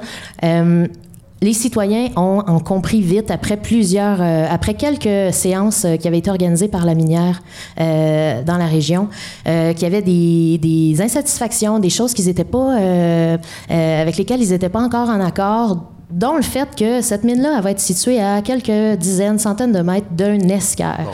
Bon. Expliquons, qu'est-ce qu'un escaire? La pause, qu'est-ce qu'un escaire? Bon. D'abord, l'escarre Saint-Mathieu-Berry, c'est l'escarre où est pompée l'eau que vous buvez à Montréal et ailleurs dans le monde, l'eau SK, la très bonne eau, la plus meilleure. Elle est bonne, cette eau-là. Elle est bonne. Et qu'elle est bonne. Oh, elle est bonne. Bien, nous, on aimerait aussi beaucoup la boire, mais nous, on a l'eau des puits et c'est pas du tout la même chose.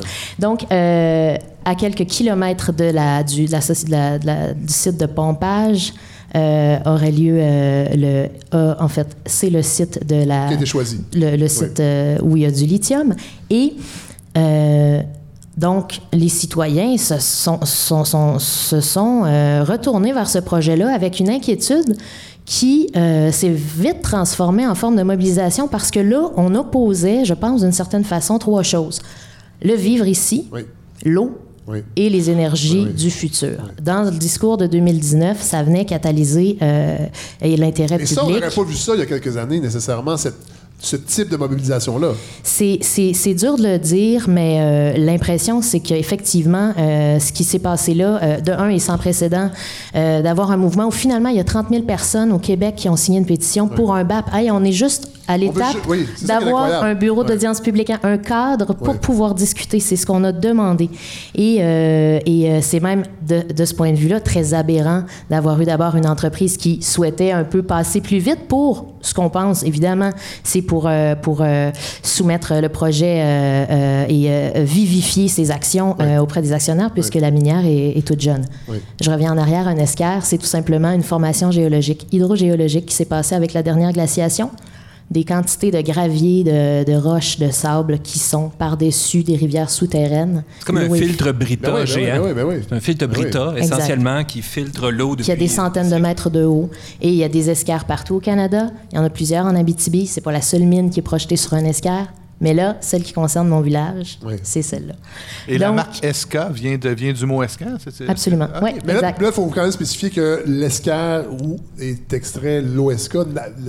La compagnie, c'est Morgan Stanley. Là. C'est Morgan Stanley. Ça a déjà été une compagnie d'ici. Oui, qui n'est vendue. Exactement. Qui, ça, on pourrait en parler aussi. On pourrait en parler longtemps, de la financiarisation de l'eau, mais ça, là, ce qui est important de dire, c'est que pour Morgan Stanley ou North Haven maintenant, il n'y a pas de danger pour son puits, ni la ville d'Amos. Donc, eux, ça dégage absolument du dossier. Ouais. Donc, nous, comme citoyens, on était absolument préoccupés. Puis, ce qui a avivé les préoccupations, puis la recherche de solutions, en fait, c'est qu'on s'est rendu compte vite qu'à partir de l'intérieur, la vie municipale, c'est complètement désagrégé. Ouais. Et ça... Ça, c'est incroyable, ça. C'est que, dans le fond, vous avez senti que les élus étaient de mèche. Mais de mèche, c'est peut-être pas le bon mot, mais...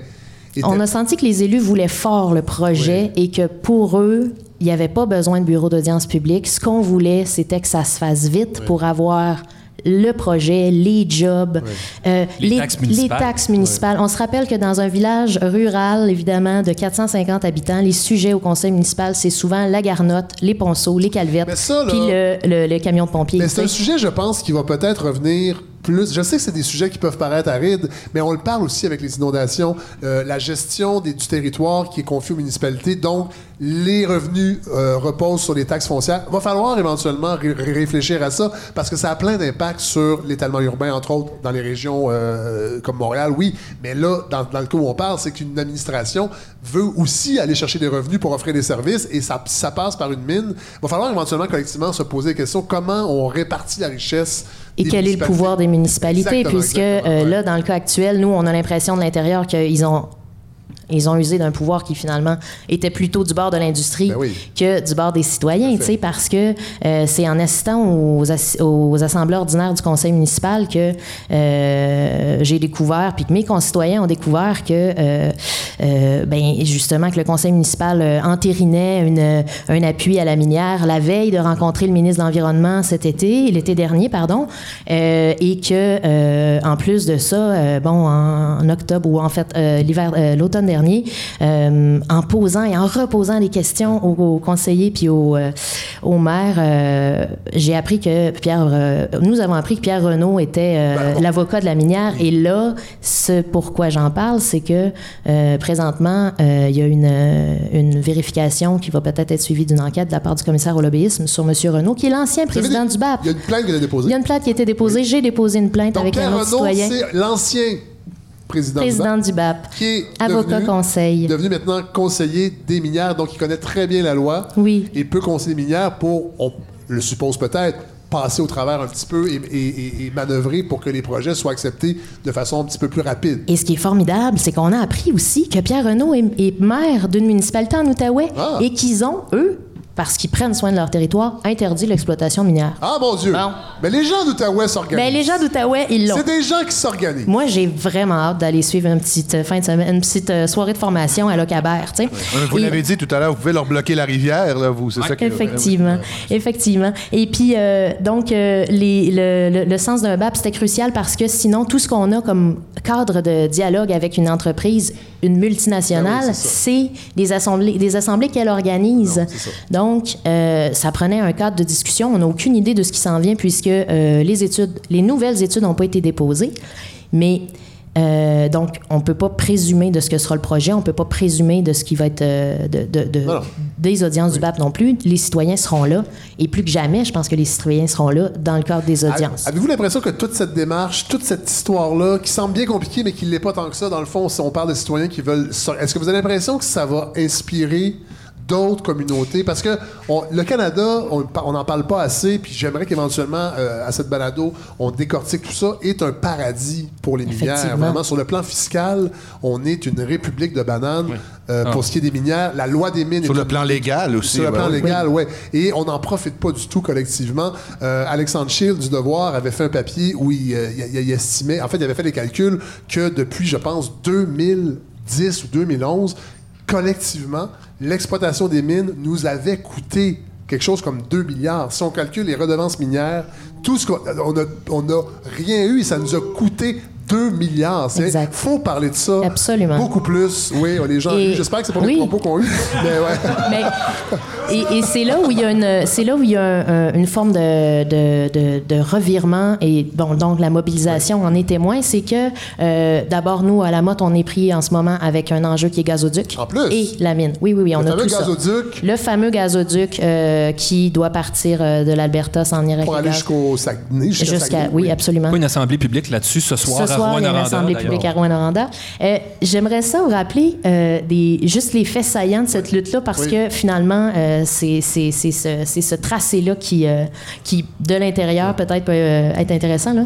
En mai 2018, les citoyens, lors de la séance municipale, demandent de tenir une assemblée publique sur le projet par la municipalité. Finalement, ça va être organisé au mois d'août par la minière et la municipalité.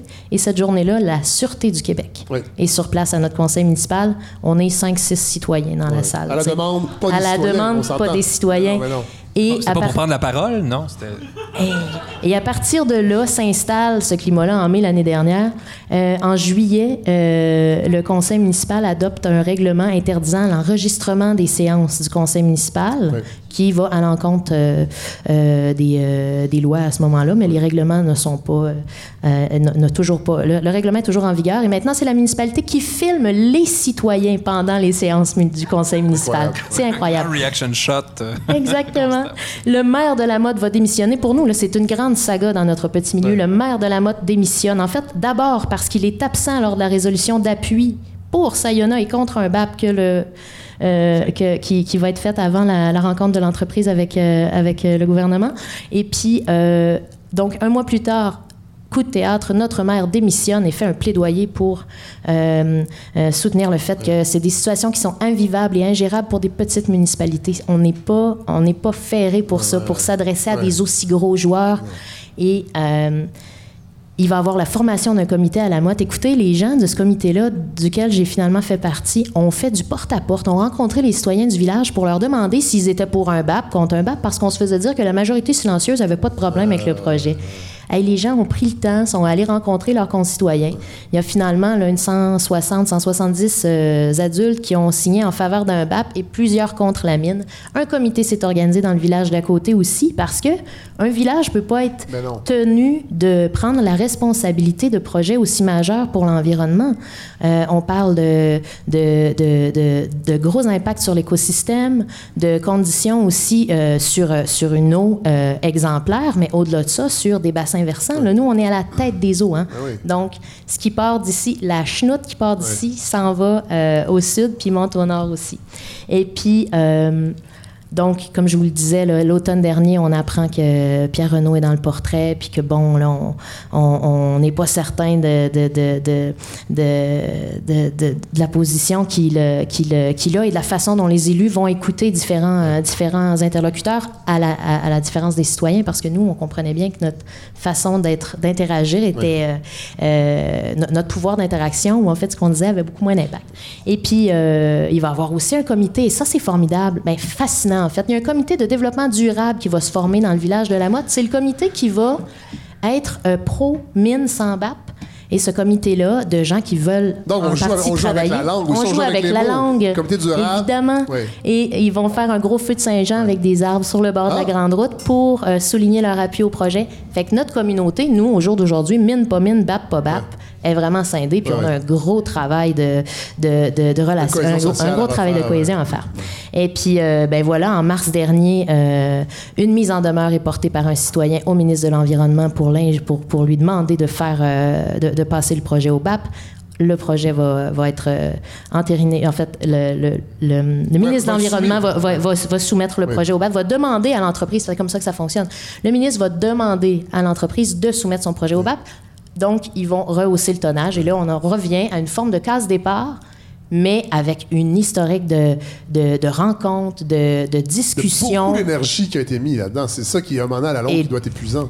Oui, mais une énergie qui a circulé. Ces gens-là qui, chacun chez eux, dans nos rangs, là, à 1h30 de route les uns des autres, quand on est d'un village à l'autre ou d'Amos à Rouen, qui se rencontraient 1-2 fois par semaine, qui réseautaient, qui cherchaient ensemble, qui s'informaient. Tout ça, c'est formidable. C'est une énergie qui est canalisée. C'est fantastique, ça. Bon, et vous, vous êtes citoyenne très impliquée, mais avant tout, je ne sais pas si on peut dire avant tout, vous êtes artiste. Vous êtes une auteure, compositeur, interprète, autodidacte.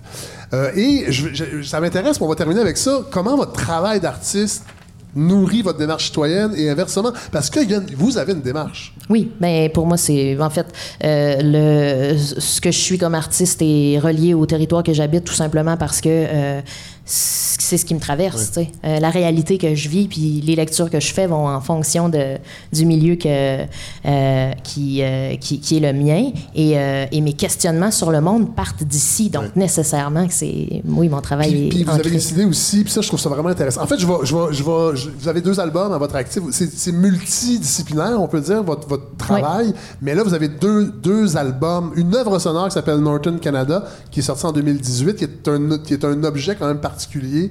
Peut-être nous en parler un peu? Oui, Northern Canada, c'est suite à une résidence dans un centre d'art à Rouen-Lécart. Dans la semaine où le scandale des Paradise Papers apparaît, donc on apprend que l'entreprise Glencore, qui est la fonderie de Rouen, celle que vous voyez quand vous êtes au FME, ces grandes cheminées éternelles comme l'enfer, comme le disait Richard Desjardins, donc les propriétaires, ou en fait le consortium Glencore, est dans un scandale de corruption au Congo, majeur, et Glencore est souvent dans des scandales de corruption à travers le monde. Et donc, moi, j'ai traversé le quartier par des improvisations vocales, des lectures avec un avant. On entend tout le temps, toujours, en arrière-plan. En fait, tout ce projet s'est fabriqué en direct. Ouais. Ce que j'ai voulu, c'est travailler la relation de pouvoir entre la voix humaine, la voix de l'industrie. Ouais. Et donc, il y a ce voyage sonore-là qui est Northern Canada, et il y a la cendre et le miel qui, est à la motte. Oui. Ouais, ouais, ouais. Qui est plus conventionnel, c'est-à-dire plus chanson. C'est de la chanson. Bon, voilà. Ouais. Et je propose... on a pris du temps beaucoup, là, mais on va en prendre encore. Je propose 2 extraits. Le premier, qui est La Traversée. Traversée par la rivière qui traverse le sable, un corps fendu. On en a parlé avant l'enregistrement, et moi, ça me fait beaucoup penser à Sebado, entre autres, tout le mouvement lo-fi du début des années. Simon, ça doit vous sonner des cloches, le lo-fi, mais ça, vous donniez un peu là-dedans, je pense. Oui, un peu, oui, solo, tout à fait, oui.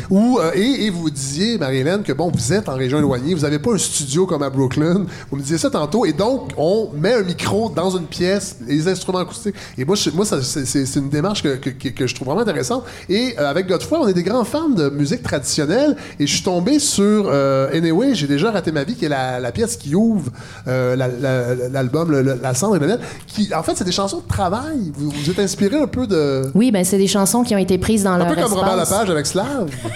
Oui, exactement. Non, mais sans blague, oui, mais le travail de Betty Bonifaci avec Lomax, qui avait été que j'ai vu dont j'ai vu la première, a été une œuvre qui m'a beaucoup inspirée. Mais effectivement que le travail, le chant dans les gestes, parce que c'est un album sur le deuil, et c'est un album que j'ai fait à partir de chez moi, et qui est encore une fois des chansons performées dans son espace. Mais comment, qu'est-ce que c'est la chance, qu'est-ce que c'est chanter? Moi, ma mère a fredonné en cordant du bois. Oui. Mes tantes font ça. Vous êtes inspiré des chants de travail irlandais. Des chants de travail irlandais, absolument. Des femmes qui pilent la laine en chantant. Il y en a un paquet, là, On va écouter tout de suite un extrait. Anyway, j'ai déjà raté ma vie. Bien au chaud dans mon ventre, là où il n'y a pas de bébé, il y a des mélodies tendres qui sont lentes à incuber. Elles ont force d'aimer, l'ardeur et le désir, pour que les semailles de mai se récoltent dans le plaisir. On l'entend, le travail. On entend le mouvement, là. Vous n'êtes pas en train de marcher, là. Ben oui, c'est le chemin Saint-Luc, mesdames et messieurs. Tout simplement? C'est, une marche sur le chemin Saint-Luc. J'invite les gens à les découvrir sur Bandcamp. Sur Bandcamp, les 2 albums sont là. Vous pouvez les acheter, mais les écouter. Ben voilà, c'est terminé. On est à un épisode très long, très dense, comme je les aime. Merci, public de Val-d'Or. Vous étiez très attentifs. Vous étiez là. Merci à Geneviève Béland et Mélissa Drinville pour l'invitation. longue vie à la cabane, évidemment. Carmel Adam, Paul-Antoine Martel, Marie-Hélène Massier-Bon, merci pour votre générosité. Merci à Steve Boivin de la réalisation. Joanny Boudreau, qui était du voyage avec ses multiples talents, qui nous a bien aidés dans cette épopée. Merci à Communauto, qui nous a fourni gratuitement un véhicule hybride pour venir ici. On va laisser une trace, je l'espère, dans vos esprits, mais on va pas trop laisser une trace sur le plan environnemental. On est content de ça. La semaine prochaine, de retour à Montréal avec comme invitée Hélène Choquette, réalisatrice du documentaire Lepage au soleil, et Marie-Ève Tremblay, animatrice de la nouvelle série de Cordes sensibles sur Tout TV sur l'indignation. Alors, on va encore s'indigner. Mon Dieu, qu'on va être en colère, ça va être le fun. Merci. Bonne semaine, tout le monde. À bientôt.